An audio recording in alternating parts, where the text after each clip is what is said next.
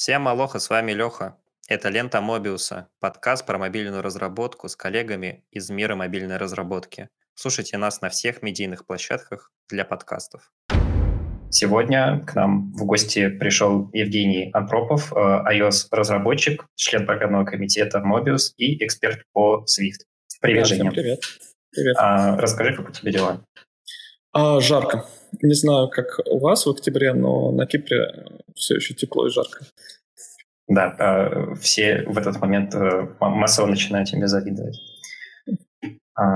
Ты iOS-разработчик, ты много что знаешь про Swift, и мне с тобой хотелось бы обсудить именно uh, Swift UI, потому что Swift UI, Compose сейчас uh, часто uh, возникают в инфополе, это достаточно популярные темы как для статей, так и для докладов на конференциях, в том числе и на Mobius. Uh, можешь рассказать, поделиться мнением, а, насколько сейчас популярен Swift UI именно, и часто ли можно встретить в проектах использования именно сторибордов, а не Swift UI? Мне кажется, в проектах уже сторибордов уже лет пять нет. Все как-то не, не понравилась всем эта технология, так скажем. А, все лишь бы кодом. А, поэтому сториборды, наверное, сейчас в проектах вообще редкость. А, то есть либо просто пишут код, который делает вьюшки, либо вот Swift UI. А, Swift UI, в принципе, начинает захватывать рынок. Не только конференции захватывает, особенно Mobius, но и рынок, то есть в продакшене уже начинают появляться приложения. Airbnb хвасталась, что они переписали на Swift UI, но они вообще любят переписывать все, поэтому им лишь бы новую технологию дать. В целом, мне кажется, он чем перспективен, тем, что он позволяет очень быстро разрабатывать. То есть э, даже по сравнению со сторибордами, если все-таки на них делать, он позволяет очень быстро и достаточно надежно разрабатывать, поэтому все на него так смотрят. Но из-за этого есть и свои ограничения, конечно же. Uh, я, не, я не iOS-разработчик, да, я Android-разработчик, я тебя буду глупые вопросы спрашивать. А можешь рассказать, в чем именно проблема со сторибордами? Для начала у нас Xcode. Xcode — это такая IDE, которая очень тяжелая, так скажем, аккуратненько. Она, сториборды, всегда тяжело с ними работала. А раньше, когда были просто ксибы, она еще более-менее, потому что ксиб — это один экран, сториборды — это когда у тебя в одном файлике много экранов. А, и просто добавлять а, вьюшки, а, там, чего еще, а, всегда доставляло проблемы. А, а когда разработчику тяжело э, добавить просто элемент какой-то на экран, э, он не любит это делать, поэтому все постепенно уходили э, от сторибордов. Ну и сториборды — это XML-файлы огромные, которые иногда создавали проблемы на мерже, мерж-конфликты, когда у тебя все правят один файл, там тяжело было это решить. Ты правишь наугад, а потом смотришь, работает, не работает, правишь наугад, работает, не работает. Ну, не очень любили сториборды с самого начала в больших проектах. В маленьких проектах еще как-то, но постепенно, мне кажется, и в маленьких проектах уже это не модно. Это, наверное, как в андроиде, вот э, XML у вас же были для вьюшек. А вот представьте XML, который описывает все вьюшки во всем приложении плюс переходы. И вот этот один файл как-то пытается в тяжелой IDE открыться. А поправь, если я не прав. У меня был курс iOS-разработки в универе, и я помню, что мы работали с, со сторибордами исключительно как с графическим редактором. То есть там э, просто а, мы руками, по сути, ничего не писали, мы там перетягивали что-то, меняли какие-то значения параметров, но именно сам XML мы не писали. А можно было писать вообще XML? Чистый XML без вот этого а, редактора макетов? В теории можно. А, там в исходе можно выбрать э, source, посмотреть сорцы этого э, сториборда. А, но вот этот сам XML, он не особо документирован, потому что Apple как бы использует его, но документация на него не пишет, а, какие там теги, что за что отвечают. Поэтому ну, в теории-то можно, а на практике это тяжело. Ну, то есть у вас документировано, у вас принято э, прям писать на нем. У нас это ну, как внутренняя часть стриборды, которая не очень не очень а, кто изучает. А сам в работе ты исключительно SwiftUI сейчас пользуешься, правильно? А, нет, а, мой основной проект, он все-таки а, достаточно а, старая версия операционных поддерживает, поэтому а, он больше на Xib, ой, на Xib, а, на а, просто кодом а, со SnapKit, ну, это просто особенность проекта. А, так просто кодом обычные вьюшки создаешь и ставишь constraint. Получается, у тебя проект, э, который еще поддерживает э, старые айфоны, правильно? А, ну, мы стараемся поддерживать э, с iOS 14. Mm-hmm. А, в iOS 14, э, насколько я помню, первая версия SwiftUI, а, тут, тут я путаюсь, 14 или 15, но не суть. А, но даже первая версия SwiftUI, она очень ограниченной была, поэтому на ней э, красивое приложение сложно сделать. То есть на последних свитке а, можно а, хорошо сделать приложение, а на первой версии а, нельзя. Это вот, кстати, одно из проблем, которые все обсуждают, почему Compose лучше SwiftUI, потому что Compose ты подключаешь внешнюю библиотеку, можешь подключить любую версию, а мы, к сожалению, не можем, и мы используем ту, которая есть у клиента. А, то есть у него стоит iOS 16, значит, у него SwiftUI не последний. Если iOS 17, то SwiftUI последний. А, и вот это нужно писать код, который поддерживает и старые версии, и новые. Это немножко проблема. Мне еще интересно э, применение SwiftUI э, с точки зрения снапшот-тестирования. Я не особо слышал про про это, про, про то, что это можно использовать в таком неожиданном контексте. А, расскажи, был ли у тебя опыт в использовании SwiftUI для таких целей? А, на самом деле а, опыта, наверное, не было. У меня был опыт снапшот-тестирования а, в обычных вьюшках, а, но я не вижу там проблем. То есть все вот фреймворки, которые поддерживают э, снапшот-тестирование и э, снапшот-тестирование SwiftUI и снапшот-тестирование э, вьюшек, будут так э, UI-кит называть, не знаю почему, э, э, они построены на том, что просто рендерится вьюшка, э, как правило, во view-контроллере, э, а во view-контроллер ты можешь подсунуть и вьюшку обычную, и вьюшку, которая из SwiftUI. Поэтому там не должно быть проблем. Может быть, какие-то ограничения э, по настройке. То есть часто, когда ты пишешь на SwiftUI, у тебя код немножко другой.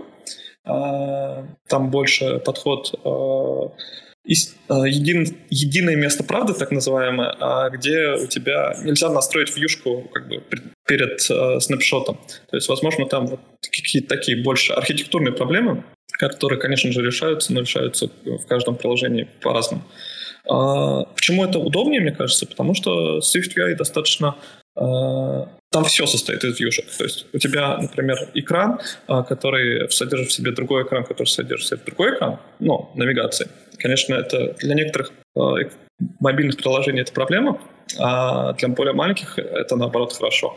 А, и благодаря этому тебе просто настроить э, вьюшку для снапшота. Надеюсь, я понятно изъяснился.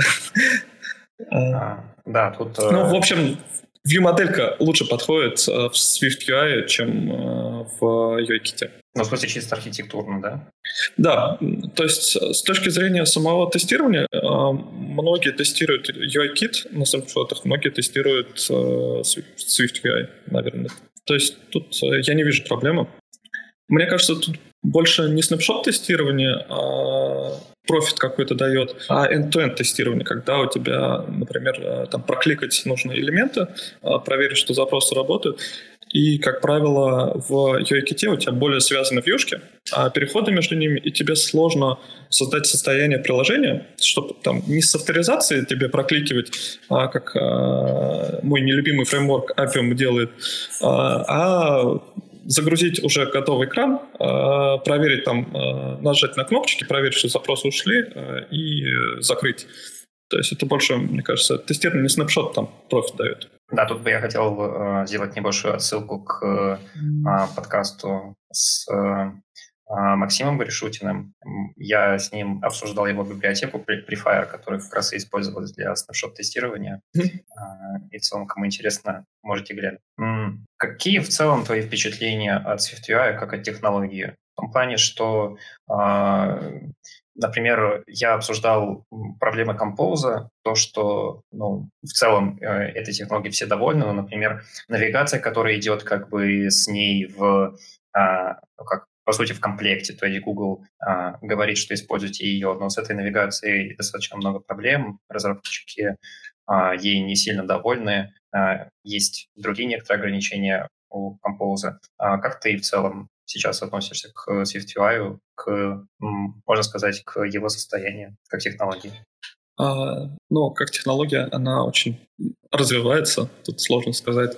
А, например, те же навигации, они в последней операционной э, системе очень кардинально переделали.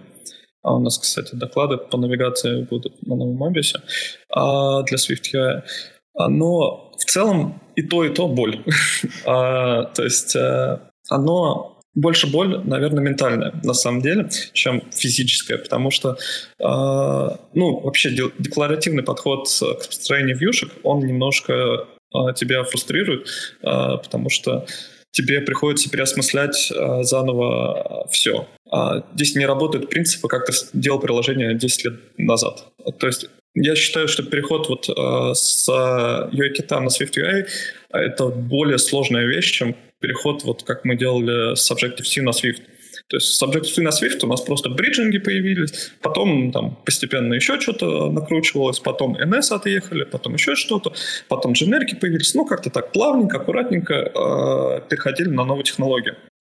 А со SwiftUI э, тут все нужно делать по-другому какие-то простые вещи, которые ты раньше просто там а, в UIKit а, просто настраивал constraint чуть-чуть по-другому, у тебя все работало, а ты делал там а, какие-нибудь анимации, которые у тебя из текста на экране в navigation бар просто переезжали, да, там какие-то красивые. А в SwiftUI это боль, то есть в SwiftUI такое не заложено, и как бы когда ты начинаешь это делать, ты очень много костылей делаешь. А, ну, очень тяжело переходить. А, и SwiftUI немножко ограничивает разработчика.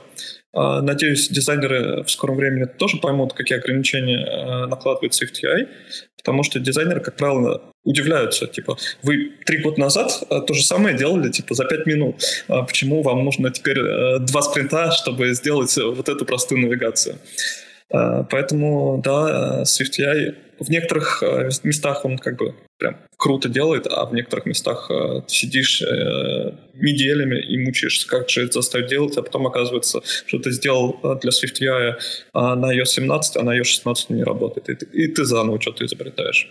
То есть, ну, это технология, которой нужно э, подходить к разработке UI немножко по-другому.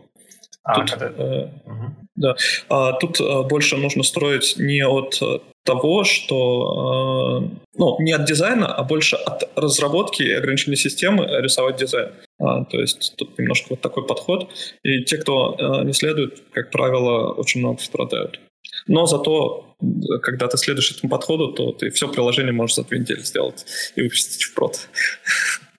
Опять же, я со SwiftUI особо не работал. Подскажи, там есть какой-то механизм э, превью, чтобы ты видел, что ты пишешь, или тебе надо обязательно сбилдить э, ну, есть, да. А, они в последней версии Xcode даже его немножко упростили с появлением макросов, а, про которые у нас тоже будет на Мобисе рассказ интересный. А, но в целом под капотом он билдит. То есть он билдит, но немножко более хитро. Не, ну я примерно понимаю, о чем ты говоришь, когда ты а, имеешь в виду как перестройку подхода в построении UI. Просто чаще всего, когда мы по крайней мере, работаем с, со стандартными XML-макетами, мы э, опираемся на дизайн, мы постепенно как-то выстраиваем верстку, там э, сличаем, чтобы э, тот элемент, который мы делаем, он как раз подходил по дизайну. А с подобной технологией, как Compose или SwiftUI, тебе приходится как будто больше анализа делать, потому что, по крайней мере, в Compose так, что тебе нужно а, четко соблюдать последовательность модификаторов, которые ты накладываешь на как раз создаваемый компонент, чтобы э, UI получился правильный. То есть, там, допустим, чтобы какая-то область была нажатия, там, конкретное, как корректное, там какие-то подчеркивания у выделяемых элементов, это тоже от этого зависит. У вас есть UI также? А, да, абсолютно так же. Мне кажется, это весь подход вот этих декларативных UI. А, и хочу отметить, это была а, у меня прям тоже боль, а, когда я переходил с Сегодня какой-то созвон про боль. А, раз, а, когда я переходил с UI-кита на SwiftUI, вот ты когда пишешь вьюшку, у тебя это объект, и ты к ней там устанавливаешь модификаторы, да, например, там подчеркивание, плюс увеличить там фрейм, еще что-то, ну, точка. То есть просто модифицируешь какой-то один объект, который там текст, допустим, или кнопка. То есть ты его модифицируешь. в SwiftUI из-за того, что объект кнопку, он просто объект кнопка, а все, что ты хочешь с ним сделать через те же модификаторы, это на самом деле ты не модифицируешь объект кнопку, а ты создаешь еще одну вьюшку, в которой содержится эта кнопка, и эта вьюшка э, как-то влияет на эту кнопку. Поэтому э, здесь э, в SwiftUI последовательность модификаторов э, тоже очень важна, потому что ты по-разному э, оборачиваешь вьюшку в другую вьюшку, в другую вьюшку, в другую вьюшку, и от вот этой последовательности э, меняется результат. И про это надо всегда помнить. В Яките с этим проще было. А, тоже, наверное, последний вопрос по этой теме и по внутренней кухне. А, можно ли использовать э, SwiftUI компоненты внутри а, именно сторибортов? Ну, в смысле, я имею в виду, что, допустим, у нас, э, допустим, мы пишем на XML какой-то а, экран, и мы можем а, туда, например, а, кастомную view, которая написана на Compose, допустим, доставить. Или наоборот, мы э, из, ну, образно говоря, контекста композа мы можем обратиться к именно не compose вьюхе, а вот к именно стандартной вьюхе. Возможно ли что-то на iOS? А, в целом, да. А, немножко это будет странно выглядеть. А, но да, можно в storyboard добавить вьюшку, вьюшку UI-китовую, в которой ты а, сделаешь инициализацию SwiftUI на вьюшке и ее засунешь, а, вот эту китовую вьюшку уже в storyboard. А, я так делал, не скажу, что это хорошо, не скажу, что это удобно. И самая проблема там бывает то, что авторесайз, если у тебя вьюшка не фиксированной ширины высоты, и тебе нужно как-то из SwiftUI пробрасывать в UI-кит, а потом еще и чтобы это не конфликтовало с констрейнтами на сториборде, то есть нужно будет повозиться. Но делать можно так, но мне кажется проще переписать это, либо как-то по-другому сделать. Плюс Насколько я помню, в iOS 16, э, если у тебя сделано все на таблицах, ты можешь ячейки сделать SwiftUI, а сама таблица у тебя будет UI-китовая. Э, то есть вот такой еще подход можно делать. Ну, или просто делать целиком экран, э, там UI View Representable, всякие вот такие протоколы, создавать свои экраны, которые просто будут обертки UI-китовые для использования Я бы хотел тебя поспрашивать про создание виджетов на Swift. А, вообще, этот вопрос отчасти у меня родился еще в 2021 году. Я готовился к собранию отдела, и в 2021 году как раз было обновление а, работы с виджетами в Android с приходом Android 13, если я правильно помню. Вот, там а, немного улучшили то, как виджеты выглядят, им добавили э, несколько новых элементов, которые могут э, в них содержаться. Вот, и это все было на фоне того, что представили в iOS. Точно версию не помню, наверное, там 14, скорее всего. Ну, ладно, тут э, ты больше эксперт. Вот, и э, в том именно самом обновлении э, кардинально поменяли виджеты, как они выглядят. Во-первых, их добавили в iOS, то есть раньше э, в iOS разве что э, был отдельный экран, ну, как я помню, в... и там была стопка виджетов. Вот. А теперь появилась возможность создавать эти виджеты разработчикам, и эти виджеты, они прям выглядят очень классно, там они могут э, быть совсем разные, разную информацию показывать, и э, в целом по дизайну они выглядели прям очень клево.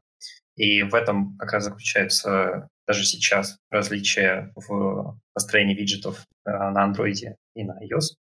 А, ты можешь в целом описать, как устроена работа с виджетами, потому что а, если э, сказать про Android. Есть много разных ограничений от самой системы, а какие данные может, ну, точнее, сколько виджет может отнимать памяти, какие именно view-компоненты могут использоваться для построения виджета, вот подобные моменты. А, да, ну, я бы хотел, наверное, рассказать историю. У нас вот виджеты, они достаточно, ну, на самом деле, очень, мне кажется, давно развиваются, а начали развиваться еще э, с Rich Notification, то есть там первый раз, мне кажется, появилась возможность показывать э, какую-то свою вьюшку вне приложения. А, то есть, когда тебе приходил push notification, ты мог а, там, по, по долгому нажатию, то есть мало кто пользовался этим, но это первые шаги. А, там а, появлялась какая-то своя вьюшка. А, причем эта вьюшка еще даже без SwiftUI была на сторибордах, а, ну, но работала. А, постепенно у нас начали да, появляться виджеты, виджеты на часах, на на iPad, на iPhone, на главном экране, там не на главном экране, еще было бы такое боковое меню с поиском, а, где были одни виджеты. Ну, постепенно а, виджеты а, проникали к нам. Но самое главное, что они проникали к нам не интерактивные. А вот последней операционной оси у нас появилась возможность сделать интерактивными. До этого все виджеты — это просто ну, вьюшка, которую ты отрисовал, молодец, а, показал пользователю, а, но пользователь с ней может а, только нажать на нее и перейти в приложение. А дальше ты взаимодействуешь с пользователем уже в приложении. Вот в последней э, операционной системе они добавили возможность, э, что виджеты можно наконец-то э, добавлять кнопочки, которые будут не только переходить в приложение, но и как-то управлять самим состоянием виджета. Это, мне кажется, вот особенность того, что э, Apple старается всегда экономить батареи. Э, вот не знаю, как в Android, а, но почему в Android телефонах, как правило, такие огромные батареи, а, а в, iPhone всегда маленькие, потому что iPhone старается экономить а, заряд батареи за счет разработчика, запрещая ему там в бэкграунде определять геолокацию, по пушам не всегда у тебя просыпается приложение, ты не можешь ничего в фоне делать вообще без согласования от Apple виджеты, даже те же на главном экране, они обновляются не каждый раз, когда ты видишь то есть ты можешь подготовить данные, сказать, а, когда у тебя будут готовы следующие данные, а, и система сама решит обновить сейчас виджет или подождать до следующего обновления. Ну, то есть оно старается экономить батарею по максимуму за счет разработчиков. И это вот, а, мне кажется, очень сильно заметно в развитии виджетов. Почему только сейчас появились нажатия на виджеты. Ну вот, как-то так.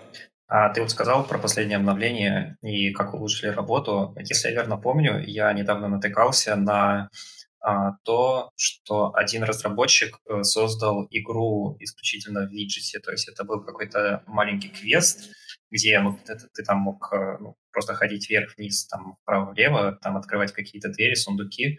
Но в целом то, что это получилось засунуть в виджет, это, ну, я не знаю, это прям клевая какая-то новость. И а, ну, как хорошее впечатление, в общем, от... Э, На самом деле, работы. виджеты э, достаточно несложно делать. Я не говорю, что это не клевая разработка, я говорю, что виджеты, они строятся на SwiftUI, э, там доступен только SwiftUI, там UI-кита нету.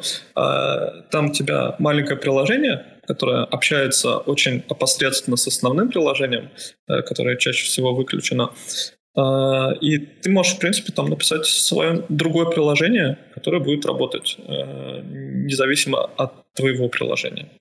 Э, это вот э, еще я бы отнес к разновидности виджета. У нас есть ап-клипы, у вас, не знаю, как они называются, но тоже быстрые приложения, которые скачиваются до установки основного приложения. Это такое хороший вопрос. В смысле, что ты имеешь в виду? А, ну, то, что ты можешь а, установить приложение, а, которое часть основного приложения.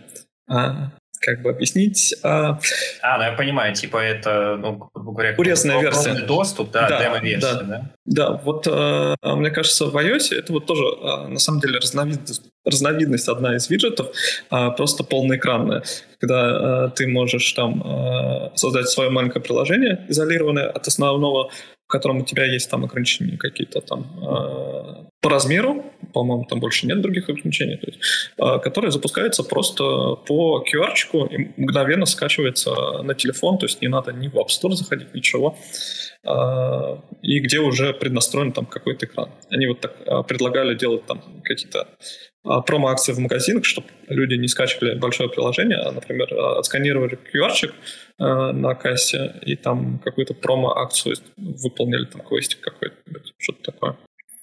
А, на самом деле такой вопрос. А, к нам практически не приходит с, там, с идеями, с предложениями, с заказами а, добавить в приложение новые виджеты. Ну, точнее, в целом про виджеты на андроиде никто не думает, и их редко кто делает. Не знаю, они чаще всего как Legacy передаются, не знаю, там, когда-то их сделали в приложении там, Яндекса, и так спустя там какое-то время они обновляются, и мне кажется, только поэтому они там есть. А, но вот за весь мой опыт э, работы я, я ни разу, во-первых, с таким не сталкивался, а во-вторых, я ни разу не попадал на того человека, который а, разрабатывал вообще виджеты под Android. А, расскажи вообще, есть ли на это там какой-то спрос сейчас в iOS? Часто ли а, приходят, говорят, что вот а, добавьте, пожалуйста, вот то-то, то. Ну, спрос есть, но тоже я бы не сказал, что очень большой. У нас сейчас э, тоже разновидность виджета, которая появилась, это Life Activity. Э, это вот э, когда у тебя в, в iPhone 15 либо 14 на вот этом айленде есть иконочка либо на заблокированном экране, там какой-то более большой виджет, а, вот такие виджеты а, интересны сейчас, потому что им нашли применение. Основная проблема виджетов в том, что бизнес, как правило, пока не понимает, как их использовать. Он не понимает, для чего они нужны, какую профит они принесут, что в них нужно располагать. От этого и проблема, что нет спроса на создание их. То есть вот во всяких ride-hailing приложениях, например, Яндекс Такси, очень удобно э, сделали виджет на главном экране, э, где у тебя видно, через сколько подъедет машина, э, там сколько ехать осталось. Ну, то есть они нашли бизнес-модель, где это важно. А, это еще в доке отображается. Да, еще в доке. Но вот это вот просто нужно найти место, где твой виджет будет актуален. Просто виджет, например, э, который делают банковские э, клиенты, э, отображение курсов валют на главном экране, ну, come on, зачем это нужно? От банковского приложения я могу дефолтный Stocks поставить и смотреть там курсы валют. То есть нужно найти вот ту узкую вещь, которая важна пользователю, которую он выполняет, и которая ему нужно знать ну, в процессе какого-то времени постоянно. А, например, вот в поездке, да.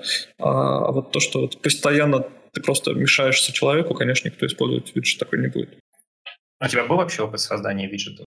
Uh, у меня был опыт создания rich notification красивых, uh, но поскольку там достаточно узкий кейс, что нужно долгое нажатие, хотя долгое нажатие это дол- долго было мавитоном в iOS, а, это, мне кажется, первое, где они использовали долгое нажатие. Никто не использовал это.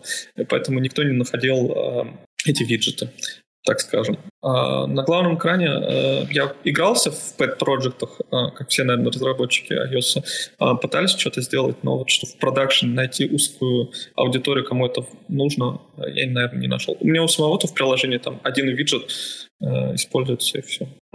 На самом деле, да, жизненная история в том плане, что когда я был подростком, у меня на планшетах, в телефонах у меня просто был полностью весь увешан там виджетами самыми разными, типа там я специально выверял место, чтобы это все а, как-то поместить, но в итоге сейчас мне 25, и я вообще этим не пользуюсь.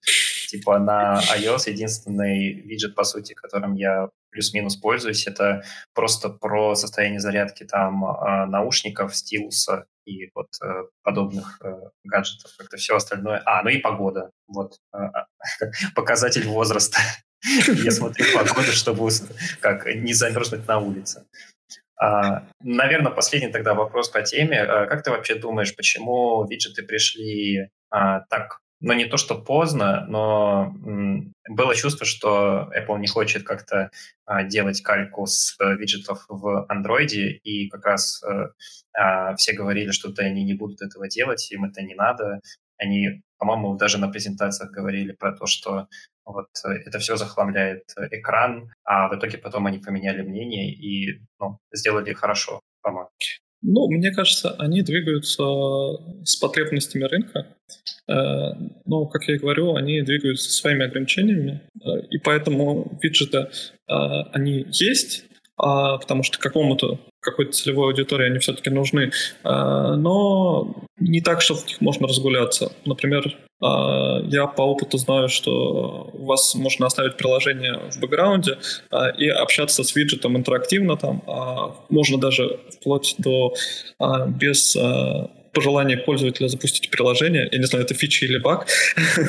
У нас в продакшене такое произошло. Мы отправили пуш, который просто пользователям запускает приложение на андроиде. Вот э, от этого, наверное, и ограничение развития виджетов, я бы так сказал. Оно как бы важно, наверное, какой-то целевой аудитории, но не мне. Я пользуюсь только одним виджетом, и то достаточно специфическим. Не знаю, не погодой. Погода я на часах смотрю. А можешь сказать, что за виджет или... А, могу. А, это просто виджет, а, в котором ты... А, это приложение просто для обмена фотографиями, там с каким-то человеком. А, я с девушкой обмениваюсь а, там, фотографиями, не ню, а просто важный комментарий. А, и а, они как бы автоматически обновляются, когда тебе присылают новую фотографию, тебя автоматически виджет на главном экране обновляется, и там видно новую фотографию. Ну, а, ну это как на часах, типа ты можешь там послать, ну, нарисовать э, сердечко, послать другому человеку, и к нему на часы тоже прилетит сердечко.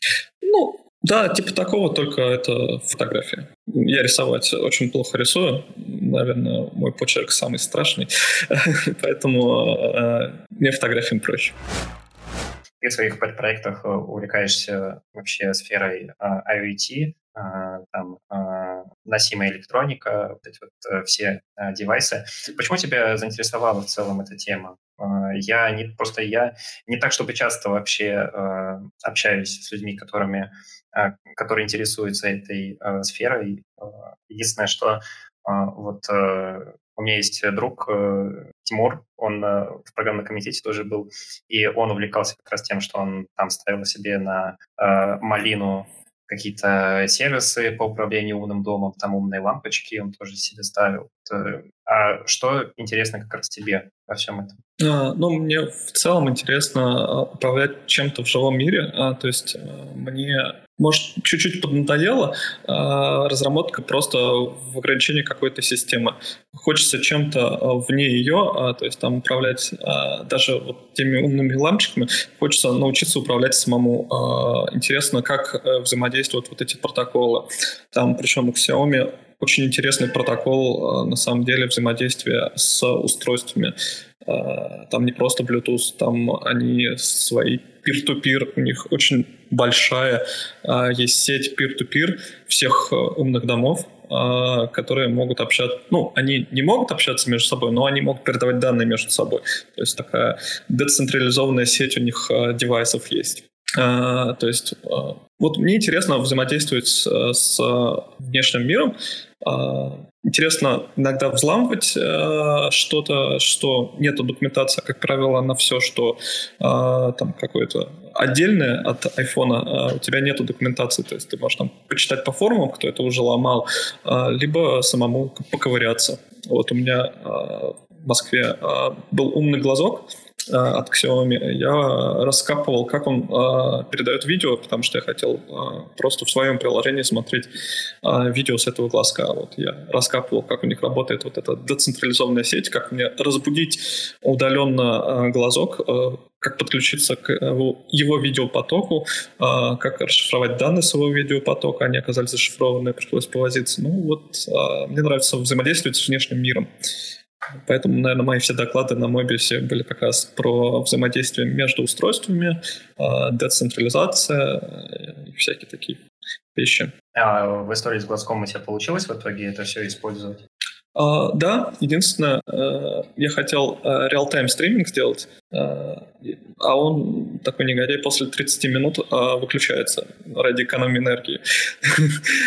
Поэтому я пока думаю, как его заставить просыпаться, потому что не хотелось бы, чтобы он терял кадры. Ну, то есть я хочу просто видеопоток, а, в котором уже там можно настроить, чтобы перед ним, если есть человек, то прислал мне push уведомление или в Telegram, а, то, что там кто-то стоит.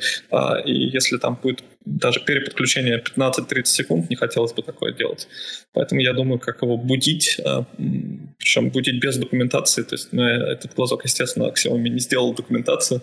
Как разбудить видеоглазок достаточно проблемно. А как ты разобрался с вопросом именно шифрования? Ты просто на форумах нашел каким-то алгоритмом зашифровано, или ты сам какой-то research проводил? я нашел дизассембль э, андроидного приложения.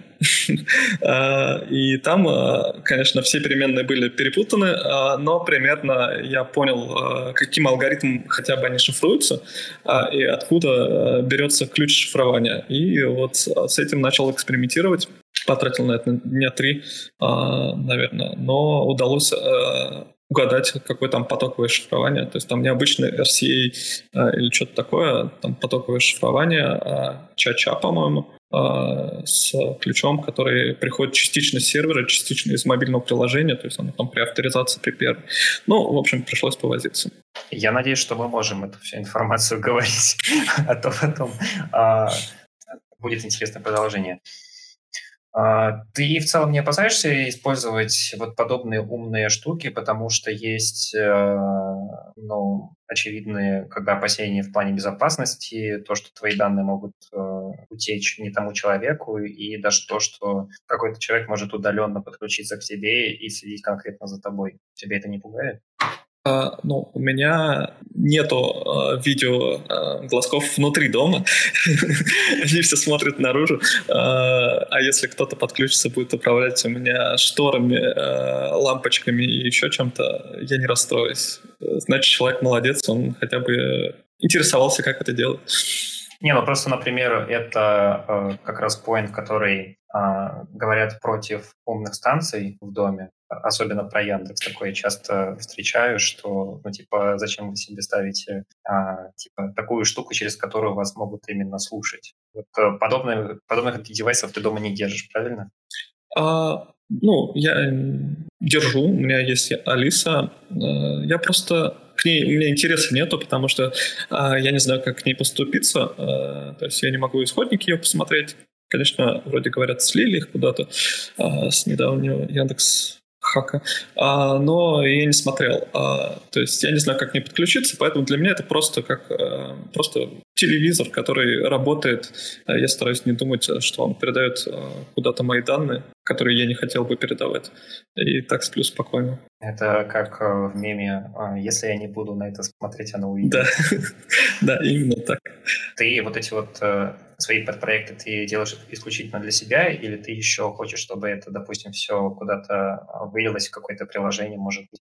Просто у а. меня был э, момент, что я несколько лет назад э, хотел писать диплом в универе, и у меня был Mi Band второй, и я уже не помню, какая конкретно меня была задумка, но там что-то считывать э, данные с этого браслета как раз и писать э, куда-то, как-то это анализировать, но в итоге я не смог его ломануть, и поэтому я на все это забил. Вообще, Mi Band 2 — это, насколько я помню, обычное BLE устройство. А, то есть там любой девайс может подключиться и считать. Может, они там добавили чуть-чуть шифрования, а, просто на Bluetooth сложно добавить много шифрования, там пакеты маленькие. А, поэтому можешь еще раз попытаться, я думаю, у тебя получится. Там просто я а, пользовался официальным приложением, и в официальном приложении все показывалось, но мне-то это надо было вот считывать ну, в мою программу, и с этим как раз были проблемы. Тогда посмотри мой первый доклад про Bluetooth, а там рассказано, как это делается, как можно посмотреть. В целом... Кто слушает, тоже про... посмотрите, да, кому интересно. да. В целом, почему? У меня вопрос вылетел из головы. Ты пилишь вот эти вот э, проекты а, для себя? Да, я пилю их чисто для себя, потому что э, монетизировать э, то, что ты э, неофициально разработал, это все равно, что на Private SDK э, выпустить приложение в iOS. Возможно, ты его выпустишь, но через какое-то время его заблокируют. Э, если повезет, если к тебе еще потом не придут э, владельцы технологий и не скажут, давай нам денег. А, то есть поэтому они больше так поиграться для себя, изучить что-то новое, изучить там, как устроено шифрование, там, еще что-то. Ну, то есть это больше для развития, нежели, наверное, прикладного. Недавно а. я вот изучал, как компьютер виженом капчу ломать. А, но, э, понятное дело, это делать не стоит, и монетизировать, наверное, тоже не стоит. Не, вот, кстати говоря, если говорить про капчи, то они с э, годами стали гораздо более сложнее. То есть я помню, когда я был еще подростком, это банальная там кусочек там а, такая маленькая узкая картиночка, и там введите код там 4, C, X, вот что-то там. А в последние годы я начал замечать, что начали очень сильно э, усложнять ее. То есть там, например, у, если ты заходил в админку Huawei для там, проекта, то, может быть, было интересно, то там, например, когда ты входишь, тебе надо кусочек пазла вдвинуть в как бы основную картинку. Там еще вот э, пару дней назад э, э, не помню где, в общем, там показывалась картинка там восьми попугаев, и один попугай чуть-чуть отличается, и типа там, чтобы пройти капчу, выберите как бы отли- отличный от других элемент. И вот, это прям усложняется усложняется с годами. Согласен, но это все равно все а, как бы обучаемо для э, компьютер-сайенса. То есть просто тебе нужна выборка вот этих попугаев побольше, э, чтобы натренировать модель. Э, я, когда вот ломал эту капчу, я как ее ломал? Я же не буду э, там дедосить сервер, получать 10 тысяч капч, а, а потом еще ручками их размечать. Я просто а, создал похожую э, капчу и сам насозда- нагенерил кучу картинок. И потом обучил, и после этого подсунул типа на тестовые данные, она уже научилась нормально обучаться. То есть тут просто сложнее задача, да, но не думаю, что это прям проблема. Если возвращаться к IoT, ты это все делаешь в одиночку или ты как-то взаимодействуешь с э, комьюнити, которое есть? То есть там ты, а, не знаю, активный член на форумах или там у тебя есть контакты я, наверное, даже не знаю какого-то глобального форума по IoT. А, Нет, ну в смысле, что ты, допустим, какой-то конкретный, вот про глазок, например, ты, например, uh-huh. начинаешь гуглить и на каком-то абстрактном там 4 PDA или на китайских, кстати, китайских сайтов таких вот очень много, там, ты начинаешь там сидеть, смотреть, читать и писать модуль. Ну, на китайских я просто смотрю, там очень много информации, да, но я не думаю, что Google Translate хорошо хорошо переведет э, в ту и в обратную сторону то, что я спрошу. А я, как правило, активно на GitHub, э, если что, задаю вопросы, э, если там тред не пятилетней давности, то есть а то немножко стыдно заходить в такие треды и спрашивать там чего-то. То есть вот там либо что-то спрашиваю, либо, ну, либо сам разбираюсь. То есть на FUPDA, наверное, нету информации, там больше юзер-кейсы, там прям про то, как внутри работает редко, а чаще там юзер-кейсы, что давайте попробуем вот здесь DNS поменять на другой и посмотрим, как это будет работать. А над каким подпроектом ты сейчас работаешь? А, наверное, я хочу сейчас говорить. Хорошо. А, Женя, спасибо тебе большое, что пришел. Было мега интересно пообщаться и клево, что мы познакомились. Взаимно. Приглашайте еще. Всем, Всем пока. пока. Увидимся в следующих выпусках и увидимся на конференции.